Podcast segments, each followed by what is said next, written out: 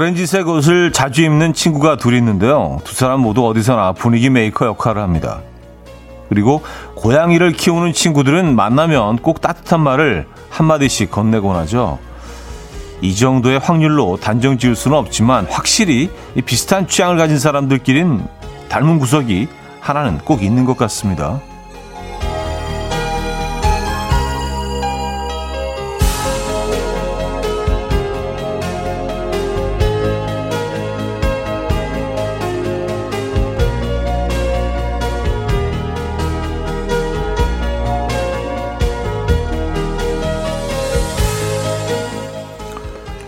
좋아하는 음악이 겹치고 같은 맛을 선호하고 비슷한 옷을 입고 맞닥뜨렸던 사람들과 나는 어떤 모습이 닮았을까 궁금해집니다. 음악 앨범이 취향인 사람들도 무, 무언가 닮았을 텐데 그게 뭘까요? 수요일 아침 이현의 음악 앨범 로빈 시크의 Morning Sun 오늘 첫 곡으로 들려드렸습니다. 이현의 음악 앨범 수요일 순서 오늘 열었고요. 이 아침 어떻게 맞고 계십니까? 아, 아주 멋진 여름날 아침이네요. 최여름 아침. 네, 공기도 너무 깨끗하고요. 아, 이재영님, 모처럼 깨끗한 공기를 마실 수 있으며 감사함을 느끼며 음악 앨범 출석합니다.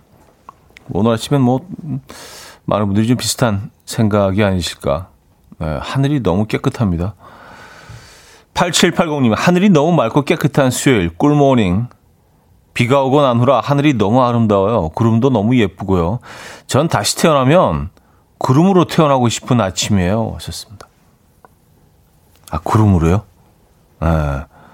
구름 나쁘지 않네요. 예. 그럼 저는 하늘로 태어난 걸로. 아, 구름과 하늘은 늘 같이 하지 않나요? 예. 우리 또 취향이 같으니까. 그렇죠? 예. 저같이 이렇게 어두운 날씨를 좋아하는 사람들도 오늘은 괜찮네요. 그 바람까지 살랑살랑 불어줘서 오늘 아침에 나오는데 그냥 왠지 그 어린 시절에 어린 시절에 그 초여름에 느꼈던 싱그러움 뭐 어, 그때 그 날씨가 이렇게 오늘 펼쳐지고 있는 것 같아서 예. 여름은 여름인데 어린 시절에 겪었던 여름 그게 어떻게 더 설명하기가 쉽지가 않네요. 약간 그런 느낌이었어요 오늘. 어, 홍성호 씨, 우리 뭐 닮은 점에 대해서 어, 얘기를 하면 시작했는데, 저와 차디는 엉덩이가 무거운 장점이 있네요. 저도 앉아 있으면 거의 망부석이거든요. 차디도 거의 의자와 한 몸이죠. 하셨습니다. 뭐, 그렇다고 할 수 있죠. 그리고 사실 뭐 라디오 하는 동안은 뭐, 크게 어디 갈 데도 없고, 예, 또 자리를 비울 수가 없죠. 생방송이니까. 그래서 뭐 앉아 있게 되는데 어, 뭐 그 외 시간에도 엉덩이가 좀 무거운 편이긴 합니다. 잘, 뭐 많이 움직이진 않아요. 네. 비슷하네요. 김보빈님, 음, 음악 앨범을 좋아하는 사람들은 극단적이지 않고 뜨뜻미지근한 회색 사람 같아요. 차디랑 저랑 비슷한 점이랄까? 저는 중간이 좋은 사람인데 차디도 그런 거 맞나요? 썼습니다. 네. 중간 정도가 좋은 것 같아요. 예. 그, 그래서 뭐 사실은 그 이두저도 아닌 것 같아서 좀 답답한 편이 있을 수도 있는데 뭐 사람들이 다 다른 거죠 뭐 그렇죠. 예. 극단적이지는 않은 것 같아요. 아 극단적이고 피곤해요. 아, 힘들어. 예. 아, 아 근데 오늘은 극단적으로 좋은데요 날씨가 진짜 아름다운 여름날 아침입니다 여러분. 음, 추적 60인분님, 차디는 옛날에 나무 된다고 그랬었는데, 하셨습니다. 아, 나무. 그쵸. 다시 태어나면 그 나무가 되겠다. 근데 이제 뭐 항상 뭐 그런 질문 하잖아요. 뭐 다시 태어나도 뭐 지금의 뭐 그분과 함께 하시겠어요? 뭐 이런 거 물으면 전, 저는 사람으로 태어나지 않고 나무로 태어나겠다. 뭐 이렇게 얘기를 하고 그랬었죠. 그래서 매년 꽃이 되어서 나에게 새롭게 와달라. 뭐 이렇게 포장을 하고 그랬었는데 뭐 그냥 했던 소리고요. 예. 자, 안명화 씨, 박소정 씨, 김보라 씨, 조성우 씨, 1421님, 임지영 님, 딸기 모찌떡 님, 3107 님, 조다영 님, 1033 님, 김지은 님, 5242 님, 한선영 님, 6041 님, 이명진 님, 6656 님, K9097 님, 고은희 님, 왜 많은 분들 함께 하고 계십니다. 아, 이 아침 어떻게 맞고 계십니까? 아, 이 여름, 이 초여름 아침 느끼고 계세요? 오늘 1, 2부는요, 여러분들의 사연과 신청곡 함께 할 거고요. 음, 늘 그랬듯이 3, 4부 수요일엔 음악적인 걸로는 하루 쉬고요. 오늘은 그, 아, 전문가 한 분을 모시려고 합니다. 네, 바다낚시 전문가, 해산물 전문가, 입질의 추억 김지민 작가와 함께 합니다. 네, 수산물 토크도 나누고요. 신청곡도 들어보는 시간. 수요일엔 어류적인 걸로 라는 주제로 오늘 얘기 나눠보려고 합니다. 네, 또 뭐, 낚시도 제철이고 해서 어, 전문가 한 분을 모셔서 어, 어류에 대한 예, 여러 가지 이야기, 예, 어류 마니아 분들 다들 모여주세요. 예, 또 그 외에도 여러 가지 얘기를 좀 나눠보도록 하겠습니다. 김지민 작가와 함께합니다. 자, 오늘 큐시트 두 번째 곡 비어 있는데요. 직관적인 선곡, 오늘 선곡 당첨되시면 빙수 모바일 쿠폰 드립니다. 그리고 다섯 분 더 추첨해서 아이스크림 모바일 쿠폰도 드리죠. 지금 생각나는 그 노래. 단문 50원, 장문 100원은 샵8910, 공짜인 콩, 마이키로 신청 가능해요. 광고 듣고죠.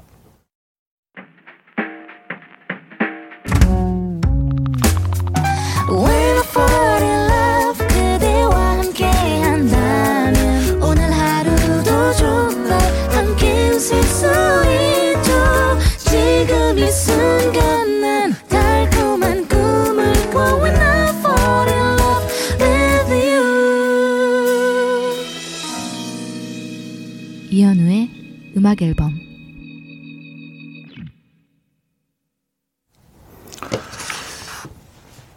이연의 음악 앨범 함께하고 계십니다. 음, K5725님, 부산은 극단적으로 날씨가 안 좋아요. 이틀째 비가 오고 있어요. 자꾸 날씨가 너무 좋다고 하니까 딴 나라인 듯, 아, 그래요? 와, 부산은 여기랑 정반대의 날씨군요. 예. 그래요. 음. 여기는 좋긴 한데 지금 그 얘기를 듣는 순간 약간 어두워졌는데요. 날씨가. 무슨 벌이라도 주는 듯이 야 날씨가 뭐가 좋아. 어. 지금 갑자기 좀 갑자기 어두워졌습니다. 어. 아 부산은 지금 비가 오고 있군요. 그래요. 여러분들 계신 곳은 어떻습니까? 아, 전형적인 초여름 날씨입니까? 아니면 조금 아, 좀 그레이빛 하늘을 띄고 있나요? 어, 해피 서머님, 인스타그램 보고 빵 터졌어요. 인석 씨랑 나는 톡 봤는데 친구로 등록되지 않은 사용자라고 뜨더라고요. 지금은 인석 씨 친구로 등록해 두셨나요? 하셨습니다. 아, 그렇죠. 아, 근데 이제 뭐 이게 사실은 우리가 인석 씨가 이제 저희 프로그램에 합류한 지도 굉장히 오래됐는데 이게 서로 이렇게 뭐 연락을 하고 지내는 뭐 그런 꼭 뭐 연락을 하고 지내야 또 가까운 건 아니고 일주일에 또 어차피 한 번씩 보고 하다 보니까 뭐 이렇게 뭐 그 화요일 외에 뭐 목요일 금요일 때자 형뭐 잘 지내요 뭐 이런 교류는 사실 없었어요. 그래서 늘 여러분들이 화면 보면 늘 좀 대면 대면 하는 것 같다. 그 오래 한 사람, 두 사람 지금 별로 이렇게 친하지 않은 것 같다. 그래서 사실은 우리가 연락을 주고받지 않아요. 뭐 이런 얘기를 했었는데, 아, 그럼 이제부터라도 예, 우리가 패턴을 좀 바꿔서 예, 조금 더 서로에게 다가가는 그런 얘기. 얘기가 너무 길어졌네요. 그래서 이제 그걸 또 여러분들한테 공개하기 위해서 올렸던 거고요. 예. 아, 참고로 저희는 뭐 어, 가까운 편입니다. 아, 3358님. 막 걷다가 뛰다가를 반복하기 좋은 바람도 살랑살랑 부는 쾌청한 날씨입니다.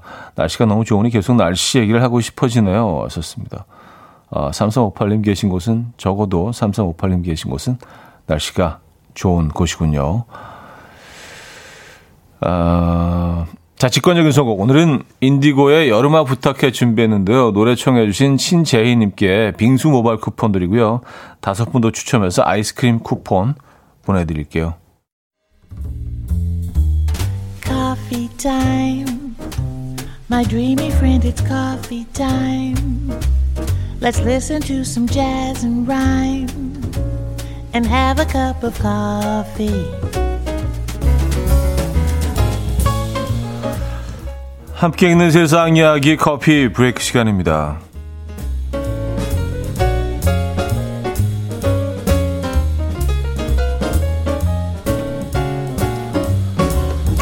레오나르도 다빈치의 걸작 모나리자를 복제한 가짜 모나리자가 한화로 약 4억 원에 경매에 나왔습니다. 이 복제품인데도 가격이 높은 이유는요. 이 독특한 스토리를 가지고 있기 때문인데요. 이 그림은 17세기 초 다빈치 추종자가 그렸다고 알려졌고요. 이후 1950년대 예술품 수집가였던 레이먼드 해킹이 그림을 단 3파운드에 사들이면서 해킹 모나리자라는 이름을 갖게 됐습니다.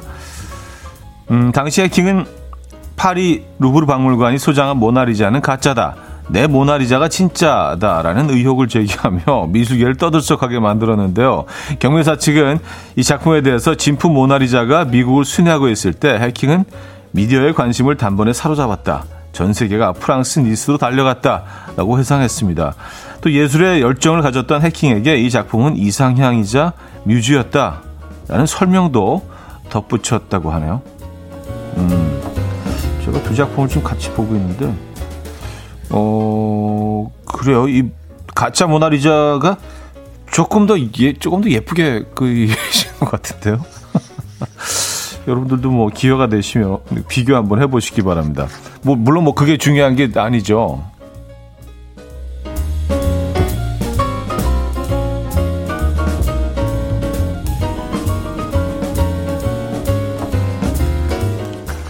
근데 가짜 티가 확 나긴 하네요. 예, 확 나요, 가짜 티가.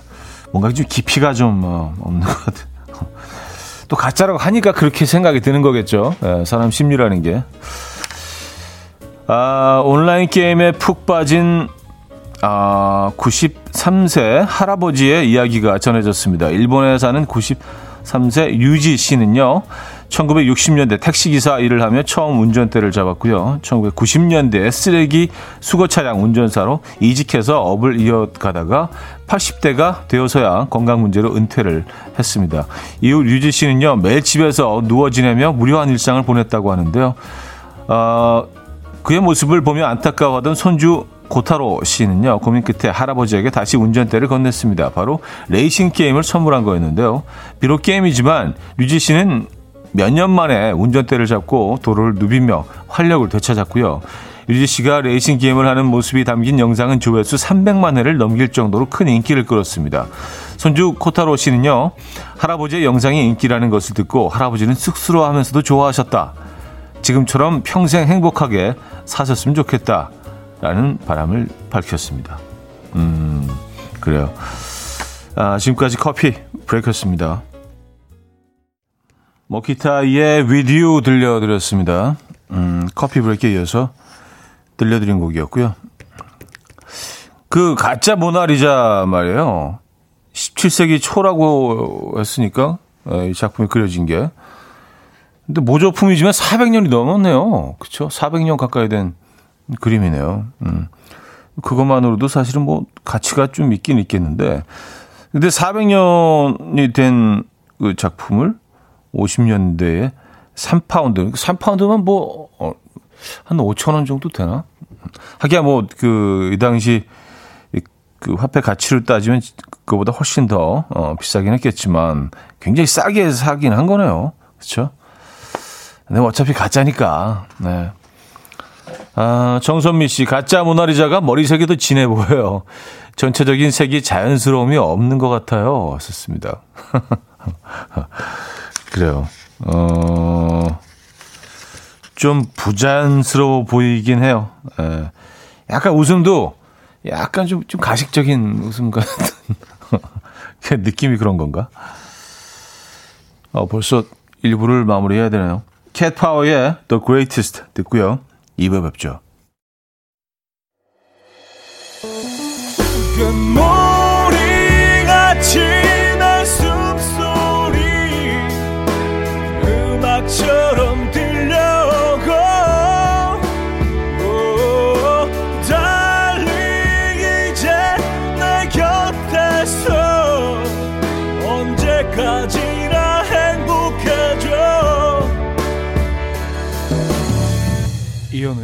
음악 앨범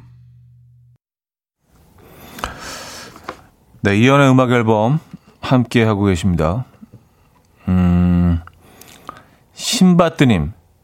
차디 형님, 형님 양산 안 쓰시나요? 저는 양산 쓰는 남자예요. 지하철에서 회사까지 10분 걸어가야 하는데 역광이어서 햇빛을 그대로 봤거든요. 그래서 양산을 사서 쓰고 다니는데 시선 집중이에요. 그래도 눈이 부시지 않아서 좋아요. 촤하하하. 아, 아, 물어보셨으니까 저는 뭐 어, 참고로 양산을 어, 안 씁니다. 예. 저는 모자를 그래서 자주 쓰는 것 같아요. 특히 여름에는. 뭐 1년 내내 쓰긴 하지만. 아, 그래. 좀 시선을 끄시긴 하겠네요. 근데 뭐 남자가 뭐 양산 쓰지 말라는 법은 없죠. 예. 어, 내, 내 피부는 중요하니까, 소중하니까 햇빛을 가리기 위해서 이것만 한 게 또 없죠. 근데 좀 걱정이 되는 거는 그 양산들이 제품들이 보니까 다 이렇게 뭐 레이스 같은 것도 달려 있고 상당히 좀 이렇게 동화적으로 예, 그런 디자인들이 그 대부분이던데 어떤 양산을 쓰셨는지 좀 궁금하긴 합니다. 양산 쓰는 남자, 아, 이 콘셉트 괜찮은데요? 예, 나쁘지 않은데요? 독특하고 양산 쓰는 남자. 저 양산 쓰는 남자요. 예. 음. 예전에는 양산을 상당히 많이들 쓰고 다니셨던 것 같은데, 어릴 때 기억으로는, 어, 특히 이제 뭐 여성분들이 주로 많이 양, 여름에는 양산을 쓰고 다니셨던 거로 기억하는데, 양산 쓰는 분들을 여성분들도 그렇고, 뭐 남성분들은 물론이고요. 요즘은 거의 찾아볼 수가 없는데, 아, 박서연 씨는요, 차디가 양산이라, 점점점. 저는 상상이 안 돼요. 하셨습니다. 어, 상상하지 마시고요. 예.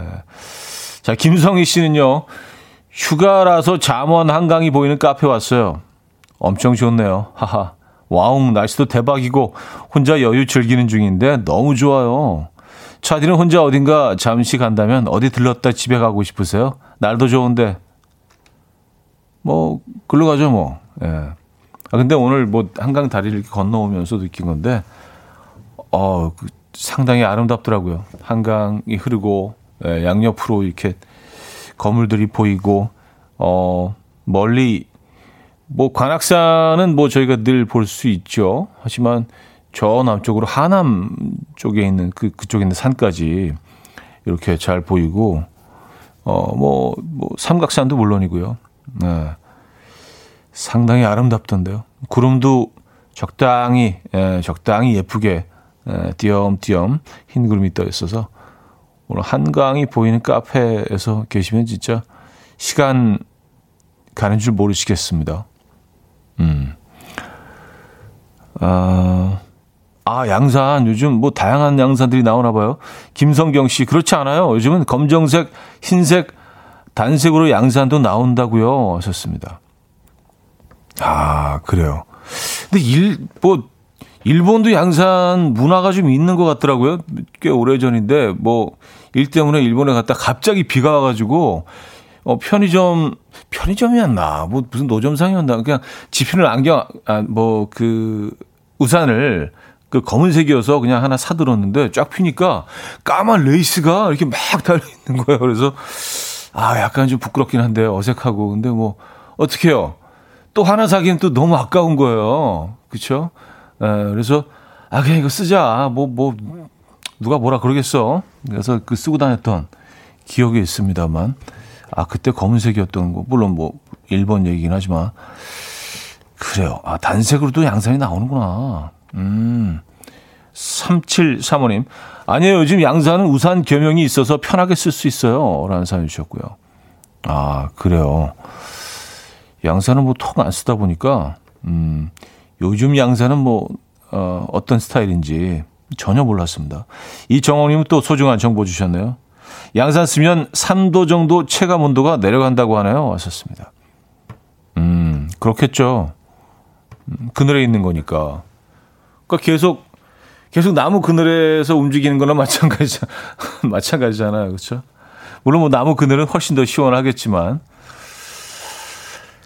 어, 잔, 정기고의 좋았나봐. 음, 듣고요. 카더가든의 밤새로 이어집니다. 이수경 씨가 청해 주셨습니다.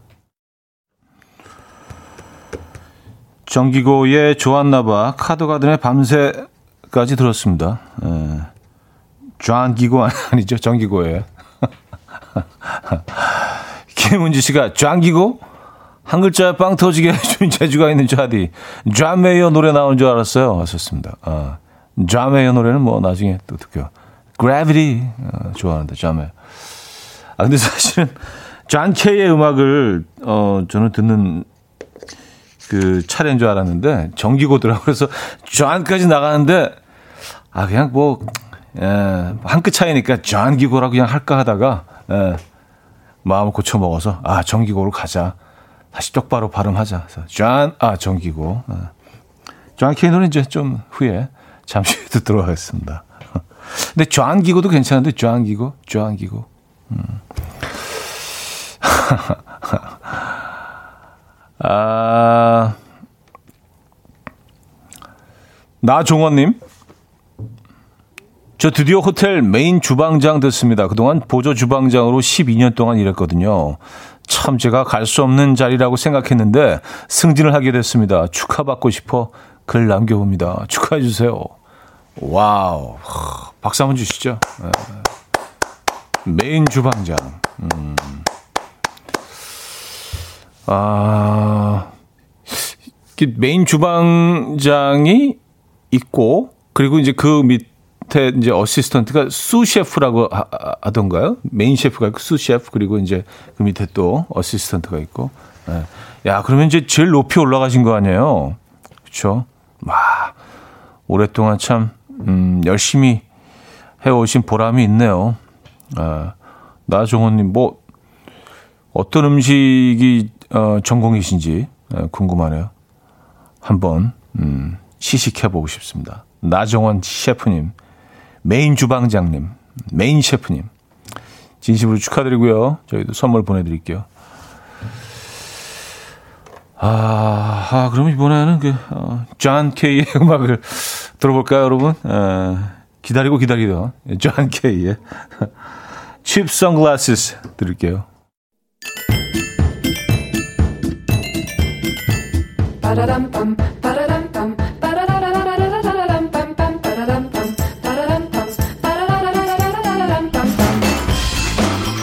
어디 가세요? 퀴즈 풀고 가세요.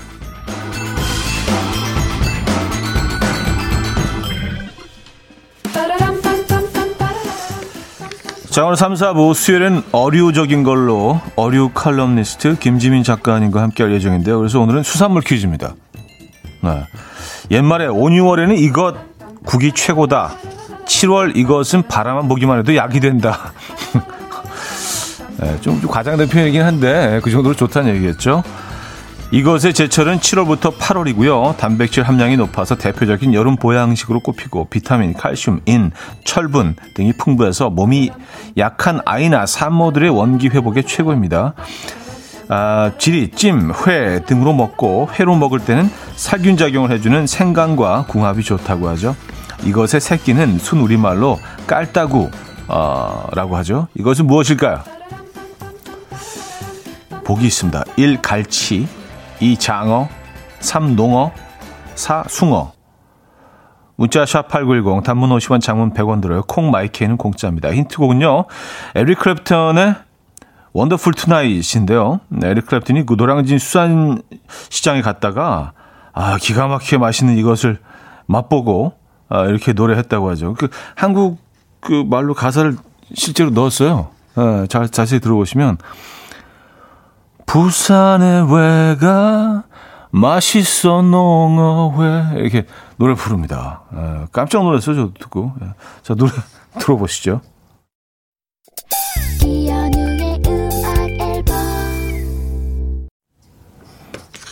네, 이현의 음악 앨범 함께하고 계십니다. 아, 퀴즈 정답 알려드려야죠. 정답은 농어였습니다, 농어.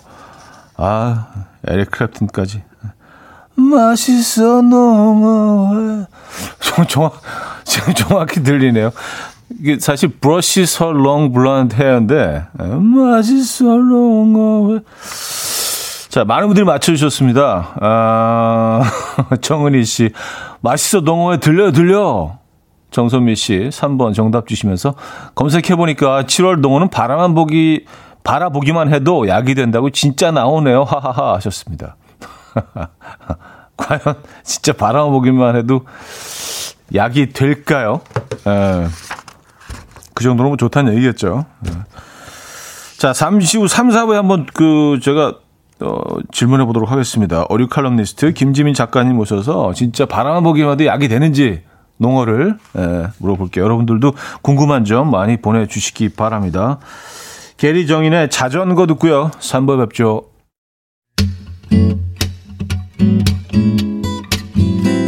Will dance to the rhythm. Dance, dance to the rhythm. What you need, 평범한 하루의 특별한 시작이라면 Come on, just tell me. 내게 말해줘 그대와 함께한 이 시간 감미로운 목소리. 이현우의 음악 앨범. 박정현의 Song for Me 3부 첫 곡으로 들려드렸습니다.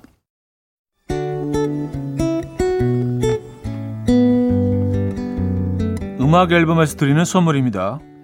바이오 기술로 만든 화장품 소노스킨에서 초음파 home care 세트, 친환경 원목 가구 핀란드에서 원목 2층 침대, 한국인 영양에 딱 맞춘 고려원단에서 multivitamin all-in-one, 아름다움의 시작 윌럭스에서 비비스킨 플러스 원적외선 냉온 마스크 세트. 샤브샤브 number one 채선당에서 외식 상품권. 깊고 진한 맛과 색감. 헤이미 마카롱에서 마카롱 세트. mastic 전문 메스틱몰에서 메스틱 24K 치약. 자연 유래 성분 비누 파는 아저씨에서 모체수 탈모 샴푸. 엄마와 딸이 함께 쓰는 여성 청결제. For My Daughter Moisture. 꽃이 핀 아름다운 플로렌스에서 꽃차 세트 아름다운 식탁 창조 주비푸드에서 자연에서 갈아 만든 생와사비 달팽이 크림의 원조 엘렌실라에서 달팽이 크림 세트 요리하는 즐거움 도르코 마이 셰프에서 cookware 발효 커피 전문기업 루페에서 drip bag 커피 160년 전통의 마르코메에서 미소 된장과 누룩 소금 세트 주식회사 홍진경에서 전 세트 정원삼 고려 홍삼정 365 스틱에서 홍삼 선물 세트 앉아서나 서서 먹는 젖병 하이비에서 젖병 선물 세트 고요한 스트레스에서 면역 강화 건강식품 클래식 감성 뮤트네토에서 night care 보습크림 아름다운 비주얼 아비주에서 뷰티 상품권 후끈후끈 마사지 효과 박찬호 크림과 매디핑 세트 정직한 기업 서강유업에서 첨가물 없는 삼천포 아침 멸치 육수 농업법인 상생에서 천연 양치소금 심진의 콕콕 식품 전문 이쿡스에서 곡성 능이 영농조합의 건강한 능이버섯 조미료 세트 닥터벨트 공식몰에서 허리 근육통 완화에 도움이 되는 닥터벨트를 드립니다.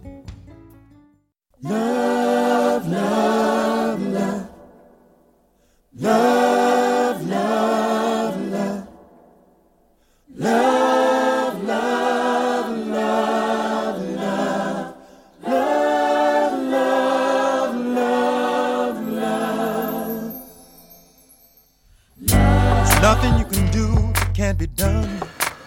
제철 해산물부터 낚시까지 수요일엔 어류적인 걸로 All You Need Is Love 어류 칼럼니스트 김지민 작가님과 함께합니다.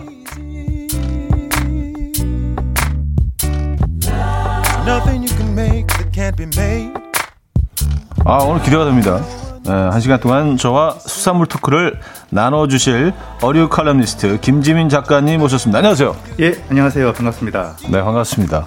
아, 사실 뭐 그 음악 앨범은 어 게스트가 거의 없는 프로그램인데 아, 또 오늘 또 김지민 작가님을 모시니까 청취자분들이 아 너무 개인적인 시간을 즐기려고 하는 게 아닌가. 그런 또 이렇게 아, 의심의 눈초리로 저를 보시는 것 같아서 저 제가 워낙 또 해산물 얘기를 많이 하고 그러다 보니까 근데 뭐 여러분들도 뭐 아시면 굉장히 도움이 되는 그 정보들 많이 오늘 알려주시리라 믿습니다. 먼저 인사 좀 부탁드립니다. 청취자분들께. 예, 안녕하십니까. 저는 우리 식탁에 올라오는 모든 수산물을 리뷰하고 상식을 전달하고 있는 입질의 추억 어류 칼럼니스트 김지민입니다. 네, 반갑습니다. 네.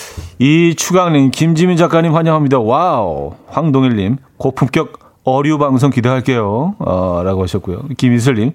남편이 제일 좋아하는 입질 아저씨 덕분에 대게도 잘 알아보고 집에서 몇 번 포장해서 쪄 먹어보고 참치도 사서 손질해 줬어요. 덕분에 저는 아, 입 호강합니다. 고마워요. 입질 선생님. 아, 그 외에도 많은 분들이 벌써 이제, 어, 인사 건네주고 계신데, 아니, 단도직입적으로 아까 뭐 농어 얘기를 좀 하면서, 예. 뭐 7월에는 농어를 바라만 봐도 뭐 약이 된다 뭐 이런 얘기가 이제 오래전부터 전해진다고요. 예. 이게 뭐 그쵸. 그게 저런 거랑 비슷한 거 아니에요? 그 가을에 전화 구우면 이제 집 나간 며느리가 돌아온다. 맞아요. 사실 며느리가 돌아오겠습니까? 전화 때문에 전화 다른 데도 많은데 뭐 바람 봐도 약이 되지는 않겠죠. 너무 당연한 거지만 예. 그 정도로 좋다는 얘기 아니에요. 실제로 옛날에 고 문헌을 보면요. 네. 농어를 말려서 빻은 가루를 먹으면 소화제로 사용할 수 있다. 소화에 좋다라고도 기록이 되어 있어요. 말려서 빻아서 가루로 네, 아주 옛날 얘기입니다. 어. 네, 지금 한창 농어가 많이 잡히고 네. 또 우리 보통 생선에 하면 겨울을 제철로 알고 있지만 네. 어, 대부분의 생선은 겨울인데 또 여름에 제철인 생선들이 있어요. 네. 그 중에 하나가 농어고 지금부터 늦가을까지 가장 달고 맛있습니다. 아, 농어, 농어. 근데 뭐 아까 이제 그런 질문도 하나 있었는데 아, 뭐 궁금한 점이 많으니까 여러분들도 계속 이제 궁금한 그 질문들 보내주시고요. 어, 오늘 뭐 질문이 그 꼬리에 꼬리를 잃을 것 같은데. 뭐 회는 여름에 먹으면 조금 위험하다든지 그런 인식들이 있어요. 아무래도 또 뭐 뉴스에서 그런 기사들을 자주 접하게 되고 뭐 어, 어패류 같은 경우는 뭐 위험 아, 할수 있는 뭐 그런 시즌들이 있죠. 아무래도 네. 기온이 오르니까 네. 금방 부패한다 그런 염려에서 나온 건데요. 네. 사실 여름 생선회가 위험하다 이 말은 양식이 되지 않았던 그러니까 자연산만 있었던 60년대, 70년대, 한 음. 80년대 중반까지 얘기고요. 네. 지금은 아시겠지만 일일 배송 시대잖아요. 네. 싱싱한 자연산 또는 양식을 잘 관리된 수조 그리고 해수에서 관리돼 가지고 깨끗하게 오기 때문에요. 음. 지금은 여름에 위생만 철저하게 검증이 됐다면은 먹는데 아무런 지장이 없습니다. 네. 그리고 또 하나 많은 분들이 이제 그 특히 이제 조금 연세가 드신 어르신 분들은 아, 비 오는 날 회 먹는 거 아니야? 아. 아, 비가 비가 오는 날 어떻게 회를 먹어? 이것도 지금은 사실 뭐 옛날 얘기죠. 그렇죠. 그것도 이제 보관이라든지 운송 그 네. 기술이 발달이 덜 됐을 때 네. 얘기고요. 습도가 올라감에 따라서 세균이 증식한다. 이것도 연구 결과에 의하면은 크게 상관관계가 없는 것으로 밝혀졌습니다. 음. 근데 다만 그런 건 있어요. 비 올때 네. 사실 생선회보다는 빈대떡에 막걸리가 탁 땡기지 않아요. 그 때문에 횟집에 손님이 좀 없기는 그렇긴 합니다. 하죠. 그렇긴 하죠. 그 비가 오면 횟집에 손님이 현저히 준다고는 하시더라고요. 하더라고요. 예. 사장님들 말씀이. 자, 현재 입질의 추억이라는 블로그와 유튜브 채널에서 수산물에 대한 수많은 정보를 공유하고 계십니다. 이것도 좀 잠깐 소, 어, 좀 소개해 주시죠. 예, 지금 현재 62만 명 정도 이 구독자를 보유하고 있는 유튜브를 운영하고 있고요. 와. 저는 원래 2010년 그 62만. 전부터 글을 썼었고 네. 어류 칼럼니스트 말 그대로 이제 그 블로그나 이제 커뮤니티에 글을 쓰고 책을 주로 위주로 썼던 네. 지금 현재 이제 작가라는 직업을 가지고 있고요. 네. 예, 하다 보니까 글만으로는 전달력이 부족해서 영상으로 지금 소통을 하고 있습니다. 어, 62만. 박수 한번 주시죠, 여러분. 이게 그 한 분야로 62만 정도의 어떤 팔로워가 있다는 거. 어. 대단한 겁니다. 예, 그 정도로 뭐 많은 그 유용한 정보들을 전해주고 계시는 것 같아요. 어, 아, 근데 뭐 수산물에 어떻게 관심을 갖게 되신 거예요? 이게 어류. 제 마음속에 자그마하게 자리 잡았던 본능이 아닌가 싶었는데요. 마음속에 자그맣게 자리 잡았던 본능. 예, 제가 어렸을 때 부모님이 경상도 분이셔서 네. 초등학교 때부터 자연스럽게 시장을 많이 다니고 음. 그 동년배 애들이 뭐 돈가스 햄버거 이런 거 먹을 때 저는 개불, 멍게, 해산물 먹고 자랐어요. 자연스럽게. 그러다 보니까 해산물에 대해서 꺼리낌 없이 그렇게 네. 접했었고요. 중간에 이제 먹고 사느라고 직장 생활도 하면서 잊고 있었다가 어, 하루는 직장 상사 따라서 바다 낚시를 경험했는데 네. 아 이게 너무 너무 마음에 들고 매료돼서 네. 바다 낚시를 하다가 네. 바다 낚시에 대한 오정을 탐구하고 음. 오정을 탐구하다가 결국에는 식탁에 오르는 수산물까지 확대해서 제가 한번 음, 좀 뭐 하나 빠지면 팍 파고드는 성격이라서요. 음. 더군다나 우리나라가 수상 강국인데 인터넷에는 조금 불확실한 정보들이 많이 산재 있더라고요. 맞아요. 예, 그래서 제가 재선에서 한번 보고 듣고 경험한 것을 취합하고 정리 한번 해보자. 음. 그렇게 해서 공부를 하기 시작했습니다. 아, 그러니까 그 사실 전공 분야는 아니었는데 네. 어느 정도 성인이 되신 이후에 집중적으로 파고들으셔서 이 정도의 정보를 지금 습득하신 거 아니에요? 그때는 저도 뭔가에 홀린 듯이 네. 이 공부가 너무 재밌는 거예요. 이 네. 공부라고 생각이 안 들었어요. 당장 우리 입에 들어가는 거고 제가 평소에 시장 다니면서 흥정하고 사 먹었던 그런 팁들 노하우를 네. 혼자만 하기엔 너무 아까운 거예요. 공부가 재밌다는 좀그 공감은 안 되는데 어쨌든 뭐 그분들도 계시죠. 네. 예. 어, 어쨌든 뭐 62만. 네, 대단하십니다. 직장인이셨다가 디자인 회사를 다니셨네요. 그죠? 네. 네, 디자인 회사 다니시다가 아, 근데 그 아내분의 반대가 좀 심하셨을 것 같은데. 아, 사실 그때 아내도 네. 회사를 같이 다녔었고 맞벌이 하다가 네. 이제 아내도 어떻게 어떻게 하다 보니까 이제 좀 정리하고 비슷하게 돼가지고 음. 예 프리랜서 전향을 했고요. 네네네. 네, 네. 저도 고민을 했습니다. 회사가 이제 장래성이 있는지 없는지 음. 결국에는 지금 제가 좋아하는 걸 하자 음. 이렇게 해서 과감하게 그만두고 했는데 와이프가 저를 믿고 믿어주고 밀어주더라고요. 한번 해보라고. 야 작가님은 진짜 행복하신 분이에요. 자기가 좋아하는 분야를 에서 일을 하면서 좋아하는 것들을 사실 일처럼 느껴지시지 않을 것 같다는 우리 생각이 있는데 또 그 분야에서 또 인정받고 계시니까 그 행복한 거 아닙니까? 예. 그럴 수 있는 사람들이 0.1%도 안 될 것 같은데 0.00001% 네, 그죠? 그런 것 같아요. 생각해 보니까요. 음, 행복한 작가님 한 분을 모시고 음. 얘기 나누고 있습니다. 근데 아무래도 그 분야에서 어그 전문가시다 보니까 많은 많은 분들이 질문하실 거 아니에요. 네. 가장 많이 하는 질문은 어떤 것들이 있나요? 일단 제철과 관련되는 거. 지금 아, 제철 어디 음식 예. 갈 건데 음. 네. 뭐 추천 좀 해달라. 네. 예. 음. 그러면 추천 좀 해주시죠. 말 나온 김에. 그렇죠. 지금. 이게 지금 차례 농어도 좋고 농어도 좋고 지역마다 달라요. 그래서 네. 어디 간다 놀러 간다 했을 때 그 지역에 맞는 횟감이랑 해산물을 골라 드립니다. 제가. 음.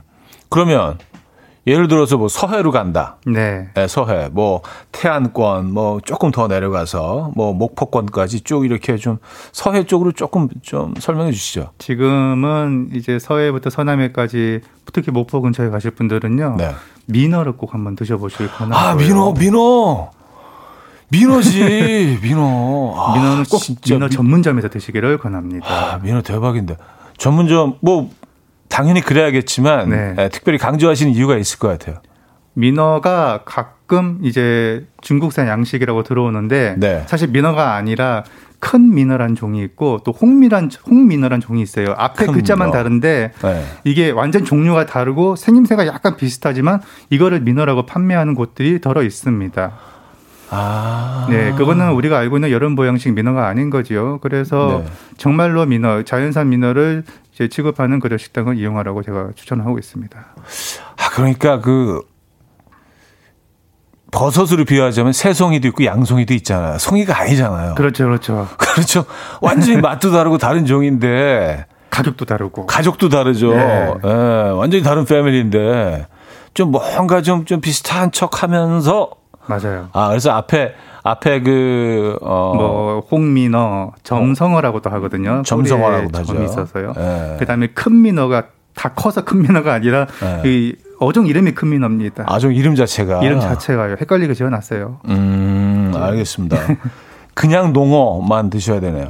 농어 같은 경우는 지금 농어도 있고요. 아, 민어, 민어, 민어. 민어도 네, 있고요. 네. 그 다음에 병어가 지금 철입니다. 병어. 병어랑, 예, 덕자라고도 하죠. 큰 거는요. 아, 병어, 병어. 네. 병어 귀엽게 생기는데, 덩그려가지고. 약간 앞에는 찐따같이 치와와상으로. 네, 그, 그래서 귀여운 것 같아요. 맞아요. 병어는 그, 기름기가 좀 많은 편이죠. 예, 그래서 버터피쉬라고도 하잖아요. 그, 아, 맞아요, 맞아요. 흡사 버터 맛이 난다고 해서. 그래서 찜으로 먹으면 참 맛있는 거, 조림으로 먹으면 맛있는 것 같은데. 예, 조림이나 찜 큰 거는 찜으로 먹고요. 회는 좀 호불호가 좀 갈리는 것 같더라고요. 워낙 좀 기름기가 많다 보니까 좀 느끼하다고 표현하시는 분들도 있고. 그것도 병어, 그렇고 네. 뼈째 썰어서 먹으니까 네. 그 뼈 느낌 싫어하시는 분도 계시죠. 그 잔뼈가 그리고 어 병어 잘못 먹다 보면 이사에 껴서 아. 이게 이걸 빼내려고 하다 보면은 점점 더 이렇게 깊이 들어가서 예. 누가 그 치아 두 개를 잡고 막 이렇게 그 양쪽에서 당기는 것 같은 그 아주 불편한 네, 네 정말 병어를 잘하는 집에서는요. 네. 그런 뼈가 끼는 뼈 씹히는 느낌이 안 들게 정말 손질을 잘합니다. 음. 그리고 또 지금 이때가 산란기라서요. 병어 뼈가 물렁물렁해요. 그래서 음. 씹었을 때도 이물감 없이 잘 씹혀서 넘어갑니다. 아, 그럼 지금 지금 병어, 민어, 농어 이런 것들은 이제 한 번씩 경험을 해줘야 되는 계절이네요. 그렇죠. 특히 음. 농어는 크게 두 종류가 있는데 네. 이쪽에서 점농어라고 있습니다. 혹시 점농어라고 들어보셨어요? 점농어 이게 점 찍혀져 있는 거 맞아요, 아닌가요? 맞아요. 등이랑 지느러미에 검은 점이 많이 찍혀 있는데 아 그래서 점농어인가요? 예, 예. 이것도 어, 종류가 어, 그냥 던진 건데. 어 맞았네. 맞아요. 어, 굉장히 단순하게 이름을 줬네요. 점이 있어서 점농어. 요게 사실 뭐 어렵게 할 필요는 없죠. 서해 쪽에서는 조금 더 고급으로 치긴 합니다. 음. 예, 거래되는 가격도 조금 더 비싸고 네네. 제가 먹어봤을 때는 크게 차이는 없어 보이긴 한데요. 점농어도 추천해 드리고요. 근데 보니까 그 한강 하구가 이제 바닷물하고 이렇게 섞이는 곳이라서 그런지 네. 한강기 아래쪽으로는 농어들이 가끔 잡힌다고 하시더라고요. 그 맞아요. 그 이쪽에서 낚시하시는 분들 얘기 들어보면 가끔 나와서 인터뷰도 하고 그러거든요. 예, 조사님들. 심지어 성산대교까지도 올라온다고. 그러니까요. 예. 그러니까 얘네들이 그, 어, 그 민물에서도 어느 정도 적응을 하는 애들인 것 같아요. 그렇죠. 숭어처럼. 맞아요. 숭어랑 농어는 네. 기수역성이 강하다고 해서요. 네. 요 어렸을 때는 담수 적응력이 좋아서 여기서 생활하다가 네. 점차 크면서 깊은 바다로 나가는 애들입니다. 음. 어, 숭어도 맛있는데. 숭어는 또 그 지역마다 어, 먹는 철이 조금씩 다른 것 같더라고요. 철도 다르고요. 네. 또 종류가 달라요. 맛도 다르고. 맛도 다르고. 예. 맛이 완전히 다르던데요, 진짜? 그건 이제 종류가 달라서 맛이 다르라고. 그렇군요. 예. 종류가 그, 다르면 뭐. 여러분 맛이 다릅니다. 네. 아, 그 얘기 이제 잠시 후에 더 듣도록 하고 아, 노래 한 곡 추천곡을 들어보려고요. 김지민 작가님이 추천해 주신 곡이 있어요. 아, 직접 좀 어, 소개 좀 해 주시죠. 예. 오늘 제가 첫 번째 추천한 노래는 라이너스의 담요가 부른 캥거루입니다. 아, 추천곡 듣고 옵니다. 네. 음, 라이너스의 담요의 캥거루, 에, 김지민 작가님의 추천곡 들었습니다. 자, 오늘 뭐, 어류와 관련된 이야기, 어, 나누고 있어요. 어, 어, 윤성식님, 차근이 신나셨네요. 제가 너무 개인적인 시간을 활용을 하는 것 같아서 어류에 관심이 일도 없으신 분들 혹시 있으시면 굉장히 좀, 아, 뭐야, 이거, 아, 따분해, 진짜. 뭐, 뭐, 뭐 생선 얘기하고 있어, 계속. 그러실 수도 있으나, 아, 다 이렇게 알아두시면 좀, 조금 좀, 그, 마음에 안 드시더라도 언젠가는, 아, 맞아. 어, 오늘 또 이 정보 유용하게 쓰네. 하실 수도 있다는 그런 또 너그러운 마음으로 오늘 시간 함께 해주셨으면 합니다. 아, 추적 60인분님, 추천곡, 오, 이런 노래 좋아하시는군요. 아, 약간 뭐, 이런 스타일. 제가 라이너스 담요의 광팬입니다. 아, 그래요? 예. 오, 라이너스 담요의 광팬. 약간 좀 그, 인디스러운 그런 그, 그렇죠. light한 락 음악. 예, 인디, 네. 락, 재즈, 이런 음. 쪽으로 많이 좋아하고 있어요. 아, 재즈도 좋아하시고. 저랑 뭐 취향이 많이 비슷하시네요. 이 안진희님요. 작가님 남해를 가면 어떤 어종을 택해야 할까요? 한국의 나폴리. 예, 풍광에 어울리는 어종 추천해 주세요. 한국의 나폴리라고 하면은 어 통영 말씀하시는 것 같은데요? 예, 남해도 통영 쪽이 딱 떠오르네요. 예. 어 여수 여수인가? 아 통영이죠. 한국의 나폴리라고 대체적으로 네. 칭하신 예, 곳은 예. 통영 지금 이제 굴철 지났고 끝났고요. 끝났고 어, 멍게가 지금 한창이고요. 멍게. 네. 그리고 도다리 쑥국도 이제 조금 지났죠. 네, 지났습니다. 지났죠. 아 도다리 쑥국 아, 못 먹었어요. 도다리 쑥국도 다 딱 철이 있는데, 그렇죠? 그게 쑥이 여린 쑥이 날 때만 먹을 수 그렇죠. 그 향이 네. 딴 때는 그 향이 안 나잖아요. 맞아요. 예. 네. 오늘 못 먹었어요. 그, 그 지금 이제 멍게. 네. 멍게 비빔밥. 아 좋죠. 멍게 비빔밥. 근데 멍게 비빔밥에 들어가는 멍게는 뭐 그 신선한 멍게를 쓰기도 하지만 네. 그뭐그 뭐그 내장을 숙성시켜서 네. 에, 또 넣어야지 그 제대로 맛이 나잖아요. 어우 그런 거 아시네요. 아, 그렇죠. 그렇죠. 집에서 그, 만들어 먹을 때는 그냥 그냥 멍게를 사용하긴 하지만 내장을 내장 얘기하다가 3부로 끝나게 되네요. 자, 멍게 내장으로 3부 마무리하고요. 4부에 돌아와서 또 얘기 나누겠습니다.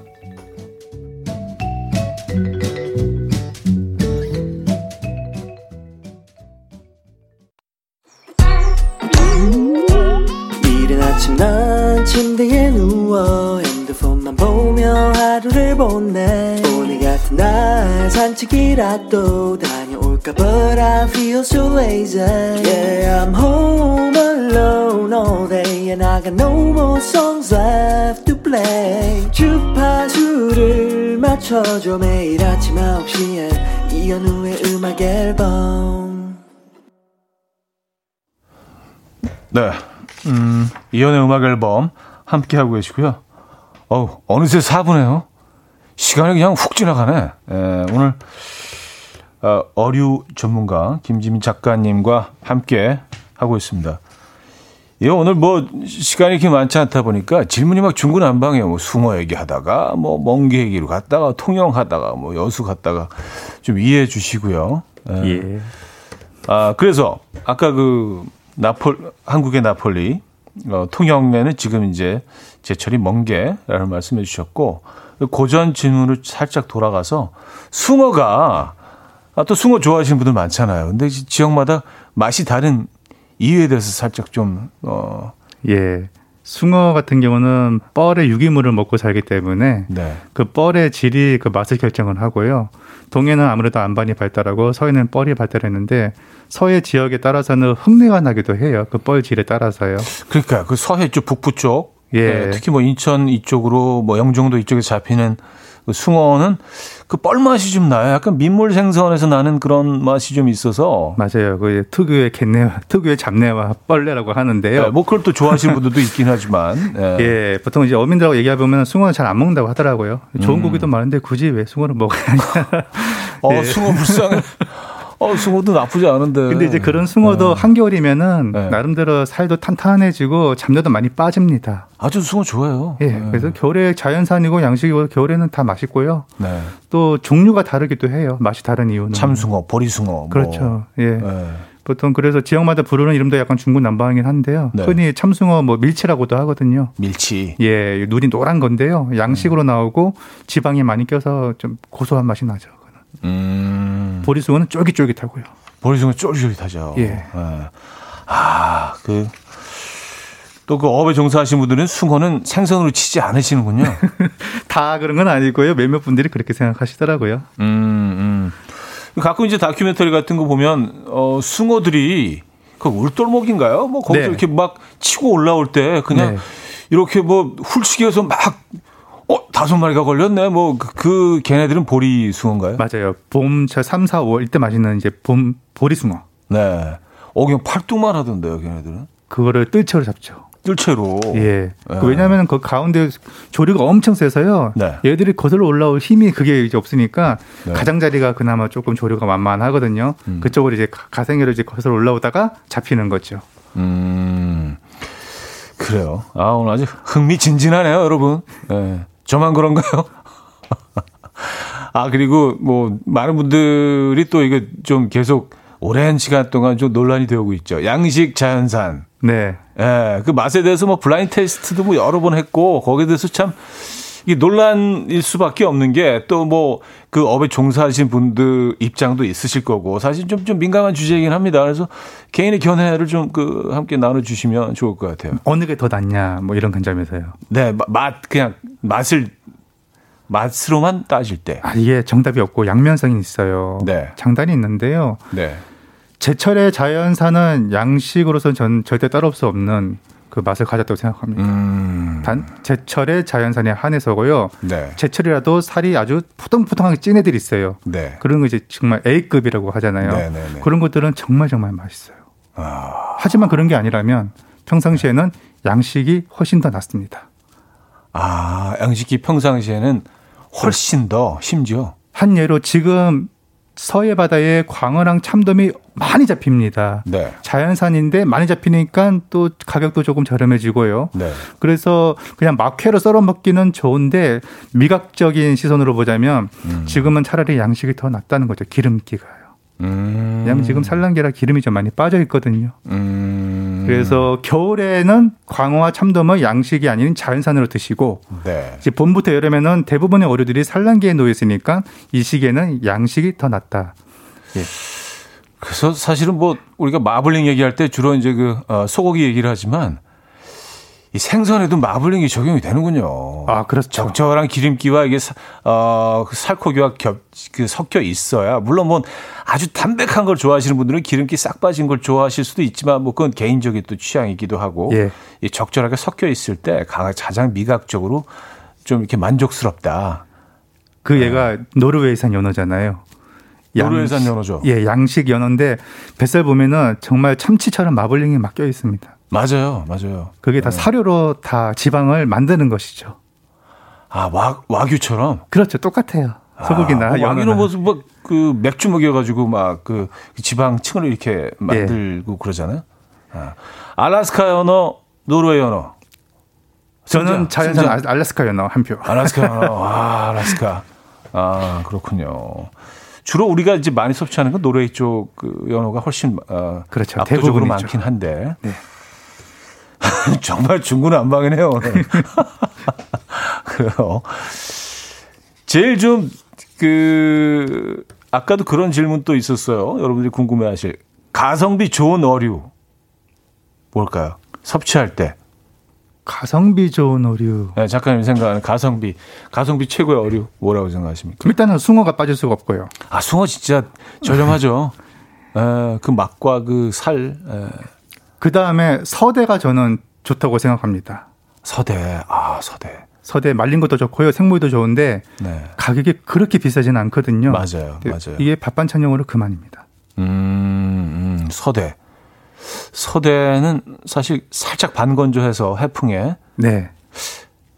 근데 해풍과 도시풍의 차이에 대해서 어떻게 생각하십니까? 그게 조금 부풀려진 면이 있지 않나요? 해풍 물론 그 소금기를 좀 가지고 있, 있다는 것과 아무래도 바람이 좀 다르긴 하겠죠. 그렇죠. 육풍이랑 해풍은 그 성질이 좀 다르고 네. 염분도 다르고 무엇보다도 네. 바닷가의 그 뭐랄까 습도 습도 아 예, 습도, 그런 게 차이가 있긴 하겠다. 온도 습도 차이가 확 나겠네요. 그렇죠. 바다에서 부는 바람이. 예.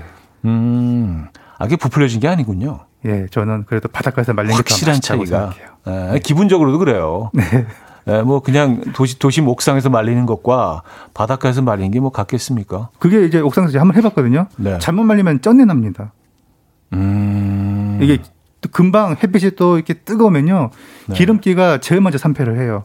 그러면서 음. 이제 콩콩하고 쩐내 같은 게 난다고 하죠. 그래서 자연스러운 바다에 바람에 말리는 게 최고라고 저는 생각하죠. 음. 그리고 그 반건조 어, 생선에 대한 그 관심이 굉장히 사실은 뭐 요 몇 해 높아지고 있는 것 같아요. 그 전에는 그 반건조 생선들을 그, 그 도시인들은 그 많이 즐기지는 않았었는데 네. 주로 이제 그 지역에 계신 분들이 그 오랫동안 저장하거나 또 그, 그 맛을 위해서 그러기도 하지만 그런 식으로 많이 드셨는데 지금 반건조 생선에 대한 어떤 그 수요가 확 올라간 것 같아요. 뭐 여러 가지 뭐 미디어의 그 영향도 있긴 하겠지만 어. 이게 꼭 말려서 먹어야 맛있는 생선들이 꼭 있어요. 음. 주로 이제 살에 수분이 많은 애들. 네. 그런 애들 회로 먹으면 물컹물컹 하잖아요. 음. 예를 들면은 전 조기도 한번 회로 먹어봤거든요. 조기? 조기는 보통 우리 굴비로 해서 먹잖아요. 그렇죠. 찜이나 굴비, 구이. 그렇죠. 어. 예. 근데 그게 또 구워버리면 살이 금방 부서져요. 약해서 약해가지고. 맞아요. 맞아요. 그런 것들을 주로 말려서 먹으면 기름 가자면도 마찬가지고요. 음. 그리고 꾸덕해지면서 오히려 살이 탄탄해진다고 해야 될까요? 그리고 네. 맛도 감칠맛도 농밀해지고요. 네. 반건조했을 때 장점이 많습니다. 어. 그리고 아구찜도 반건조해서 그 아구 그 맛 마산 쪽에 내려가서 먹었는데 아주 오랫동안 전통적인 방식으로 해오시는 분들은 아구찜을 반건조해서 이렇게 볶아내시더라고요. 아. 자작하게 수분을. 근데 그게 그냥 생아구는 부드러운 그 장점이 물론 있죠. 그렇죠. 그리고 이제 껍질에 그, 껍질 그 쫄깃쫄깃하면서 물컹한 그 매력이 네. 있긴 한데 약간 꾸덕꾸덕한 그 것도 어 감칠맛이 확 또 올라오고 그것도 아주 매력적이던데요. 이제 건조한 생선만의 매력이라고 할 수 있죠. 음. 자, 노래 한 곡 더 듣고 와서 어, 좀더 얘기 나누도록 하겠습니다. 여러분들이 보내주신 질문들을 제가 계속 소화해내지 못하는 것 같아요. 제 질문이 많아서. 아, 이런, 좀, 이런, 이런 이기적인 방송이 있나. 예, 그래서 조금 정신 차리고요. 노래 듣고 와서 어, 여러분들의 질문들 좀 소화해내도록 하겠습니다. 아, 이번에 추천해 주신 곡은 어쿠스틱 카페의 Last Carnival 연주곡입니다. 자, 어쿠스틱 카페의 Last Carnival 음, 연주곡 들려드렸습니다. 아, 이런 음악 딱 들으시면서 낚시하시고 예. 아, 그러나요? 바닷가에서 딱 아, 갯바위 낚시. 그건 아닌데 이제 네. 뭔가 좀 예, 좀 잡념이 많을 때 네. 이런 노래 들으면 되게 차분해지고 특히 소나기 이제 곧 내릴 것 같은 이런 날씨에서 소나기 네. 내릴 때 네. 이거 듣고 있으면 너무너무 기분이 좋아집니다. 아, 저도 그런 날씨 정말 좋아하는데. 예. 비 오기 전, 비 온 후. 비 올 때도 좋아하고요. 네. 좀 이렇게 좀 우울한 그런 걸 좀 즐겨서 에, 좀 문제가 많죠. 예. 자, 여러분들의 그 질문들 어, 김은지 씨. 갓 잡아서 회쳐서 먹는 게 맛있는지 조금 숙성해서 먹는 회가 맛있는지 궁금해요. 숙성회와 화로회의 차이점. 이게 요즘은 이제 숙성회에 대한 수요가 확 올라간 것 같아요. 그래서 뭐 숙성회라고 이렇게 적어놓는 어, 횟집도 많아졌고 그래서 네. 그이 숙성시켜서 그 감칠맛 확 올라오는 그런 회를 좋아하시는 분들이 굉장히 는 것 같아요. 과거에만 해도 숙성회면 죽은 생선이다라고 신선하지 않은 회라고 생각하시는 분들이 많았거든요. 네네. 네, 숙성회나 화로회나 살아있는 화로를 손질한 것은 똑같습니다.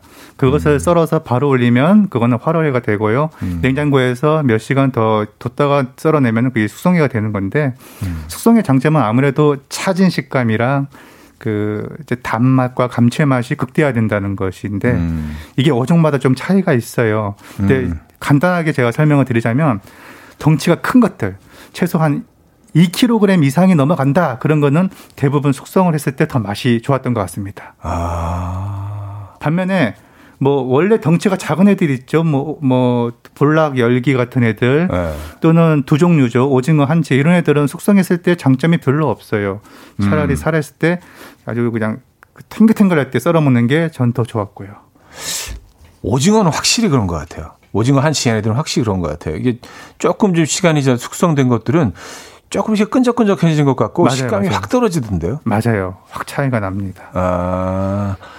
그러니까 그 숙성해서 제일 맛있는 생선 하나만 꼽으라면 숙성회 중에 가장 대표적인 것은 참돔, 참돔, 농어, 농어. 네. 아, 그 두 가지. 그리고 아 그냥 살아 있는 거를 바로 회쳐서 먹는 것 중에 가장 좋은 것들 한두 가지. 쥐치와 보거. 아, 쥐, 쥐치 맛있지, 쥐치. 네. 쥐치. 아, 보고는 아닙니다. 보고는 제가 생각해보니까 숙성한 게 낫고요. 네. 왜냐면 워낙에 살이 단단하니까. 네. 쥐치, 열기, 볼락 같은 애들. 음. 예, 그리고 작은 돌돔. 이제 시장에서는 줄돔이라고 하죠. 네. 그런 것도 그냥 막 썰어서 먹는 게 더 맛있더라고요. 음. 근데 솔직히 보거회는요, 이게 무슨 맛인지 감이 안 와요. 워낙 얘네들이 비싼 횟감이다 보니까 무슨 종이처럼 얇게 썰어서 예. 미나리랑 또 이렇게 말아서 이게 미나리 향이 워낙 강하잖아요. 근데 그 두툼하게 이렇게 보고회를 먹어본 적이 없어서 네. 얘의 식감이나 얘의 어떤 맛, 얘가 갖고 있는 향 같은 거를 한 번도 제대로 느껴본 적이 없어. 저도 마찬가지입니다. 아, 전문가분도 그러시군요. 예, 원래. 그러니까 그냥 비싸고 귀한 음식이라는 것밖에는 인식이 없어요. 그래서 보고 회가 어떤 맛일까에 대해서 음. 뭐 이렇게 아주 자주 먹어본 건 아니지만 그래도 가끔 그런 기회가 있잖아요. 뭐 네. 이렇게 어르신들하고 식사하거나 그럴 때 몇 번 먹어봤는데 그 맛을 잘 모르겠어요. 맛의 포인트가 네. 방금 말씀하신 그쪽에 다 몰려 있기 때문이에요. 식감, 분위기, 곁들여지는 음식. 거기에 음. 많은 의미를 두고 있는 오종이고요. 음. 그 자체 단맛이나 감칠맛으로만 본다면 또 더 뛰어난 오종도 많으니까요. 그좀 광어가 더 맛있는 것 같아요, 사실. 근데 약간 뭐 그런 심리도 있지 않나요? 보고가 가지고 있는 그 어떤 독성이라든지 예. 어떤 생명의 위험, 네. 스릴 네. 그런 이야기가 더해지다 보니까 아, 나는 이게 죽음을 살짝 비껴가면서 어떤 이, 이걸 즐기고 있다라는 어떤 그럴 수도 있죠. 예. 뭐 특권 의식까지 가면 좀 너무 과하긴 하지만 뭐 그, 그런 것들이 또 작용해서 더 맛있게 느껴지는 그런 것도 있지 않나라는 생각도 들어요. 특별하다는 느낌이 많이 드는 것 같아요. 그렇죠. 나는 뭔가 좀 특별한 어, 지금 행위를 즐기고 있다. 그리고 대접받는 느낌. 대접받는 예. 느낌. 그래서 뭐 보고가 그렇게 맛있는지 모르겠어 사실. 이게 위험한데 사실 그게. 그런데 아까 저 질문 보니까 네. 평생 뭐 생선회를 입에 담지 않았는데 한번 시도해 보고 싶은데 뭐가 좋을까요? 물어보신 분이 계시거든요. 네. 저는 그런 분한테는 항상 보고를 추천합니다. 그 참복 집에 가면요. 네. 그렇게 비싸지 않아요. 1인 한 4, 5만 원이면 먹을 수 있는 코스가 있는데 네. 정말로 담백한 흰사 생선의 진수를 맛볼 수 있을 거라고 저는. 아, 담백하죠. 예. 담백하죠. 예. 어, 복 맑은탕은 정말 그것만 한 것이 없다는 생각도 들긴 합니다, 사실. 식초 약간 떨어뜨렸어요. 아, 식초 약간. 예, 식초가 들어가야죠. 예. 예. 그래요. 음, 아, 4241님. 낚시터에서 먹는 라면 진짜 최고잖아요. 저는 호래기 넣은 라면에 환장합니다. 낚시 가서 먹는 거 라면 말고 이것도 진짜 최고다 하는 거 있으면 공유 부탁드려요. 제가 꼭 해 먹는 방법이 있는데 네. 꼭 한번 따라해 보십시오. 네. 그 뭐냐면요. 일단은 김밥집에서 가장 아무것도 안 들어있는 그냥 김밥 있죠. 야채만 들어가 있는 김밥. 음. 그거만 사갑니다. 편의점 김밥도 괜찮습니다. 아 주 기본 김밥. 기본 김밥. 네. 그걸 가지고 가서 회를 썰어 가지고요. 김밥 위에다가 회를 올리고 이게 초장에 듬뿍 찍어서 올리면 그게 이제 김초밥이 되거든요. 김초밥. 그거 한번 드시면 정말 맛있고. 어... 그 다음에 저 같은 경우는 저 갯바위에서 회무침을 해 먹었어요. 집에서 이제 쌀이 싸가야 됩니다. 바리바리. 뭐 양배추, 네. 깻잎, 상추 해가지고요. 아 욕심쟁이 갯바위에서 회무침을 어, 그냥, 그냥 뭐, 우리는 아무렇게나 먹는데, 그냥 공달, 대충. 공달에다가 아, 채소로 다 싸웠고요. 네. 그 다음에 양념장은 초고추장에 하나면 충분해요. 거기에 이제 네. 뭐 참기름 좀 준비해 주시고. 채소들 이게 채 그렇죠. 썰어서. 그리고 일단 버무려 놓습니다. 네. 버무려 놓고요. 칼만 들고 있어요. 딱. 이제 잡아봐. 네. 그러면 저는 이제 와이프가 고기를 잡아주거든요. 그러면 뱅에다음을 딱 잡으면은 잡자마자 바로 포로다가 썰어가지고 딱 비벼 먹으면 그 정말 꿀맛이죠. 어, 그 갯바위에서 칼 만 들고 이제 그 흔들리지 앉으셔서 이렇게 기다리다가. 예. 어유 삶이 굉장히 편하시네요. 아차 한 가지 빠졌는데 콩가루 넣고 준비해 주시면 더 맛있게 먹을 수가 있어요. 아, 그 네. 채소 각 뭐 여러 가지 네. 채소와 콩가루와 또 초장에 어, 초장, 참기름. 참기름. 예. 그게 약간 그어 민물회 송어도 그렇게 좀 특정 지역에서는 그렇게 먹잖아요. 그걸 그리고 뭐 강원도와 충주 그 내륙 지방에서는 사실은 뭐 바다회가 어, 좀쉽 지금 뭐 다 마트에 있긴 하지만 그렇죠. 뭐 그래서 내륙 지방에서는 특히 충주에 가면은 뭐 그런 그 비빔 횟집들이 많던데 음. 송어 횟집들. 그 민물회를 먹는 거는 뭐 괜찮습니까? 사실 민물회는요 1급수에 잡힌 거라 하더라도요. 네. 그 기생충 감염 확률이 네. 적지만 0%는 아니에요. 아. 그런 이상 가급적이면은 뭐 네. 민물에서 나는 쏘가리라 할지라도요. 네. 좀 조심해서 드셔야 되고 네. 그 뭐 흡충 같은 거 있잖아요. 디스토마 이 약을 복용하면서 드시는 분들이 계시더라고요. 네, 네, 네. 예, 그렇게 해서 드실 분들한테 굳이 말리지 않겠습니다만 네. 가급적이면 민물도 요새는 송어, 쏘가리 민물로 많이 나옵니다. 그 양식으로요. 네. 그런 것들은 아, 쏘가리 양식 되나요 이제? 예. 아, 그거는 회로 먹어도 괜찮고요. 아 그렇군요. 가무치도 마찬가지고. 예. 아 질문이 어, 또제 질문만 하게 됐네요. 에. 예. 자, 어, 시간이 좀 많이 갔네요. 광고 듣고 와서 정리하죠.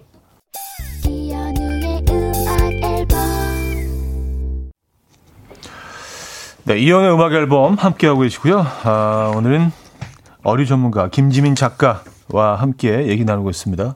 김민선 씨, 차디랑 작가님 같이 낚시 한번 가셔야겠네요. 아, 좋은 생각입니다. 조은주님, 저희 듣고 있어요. 잊으신 거 아니죠?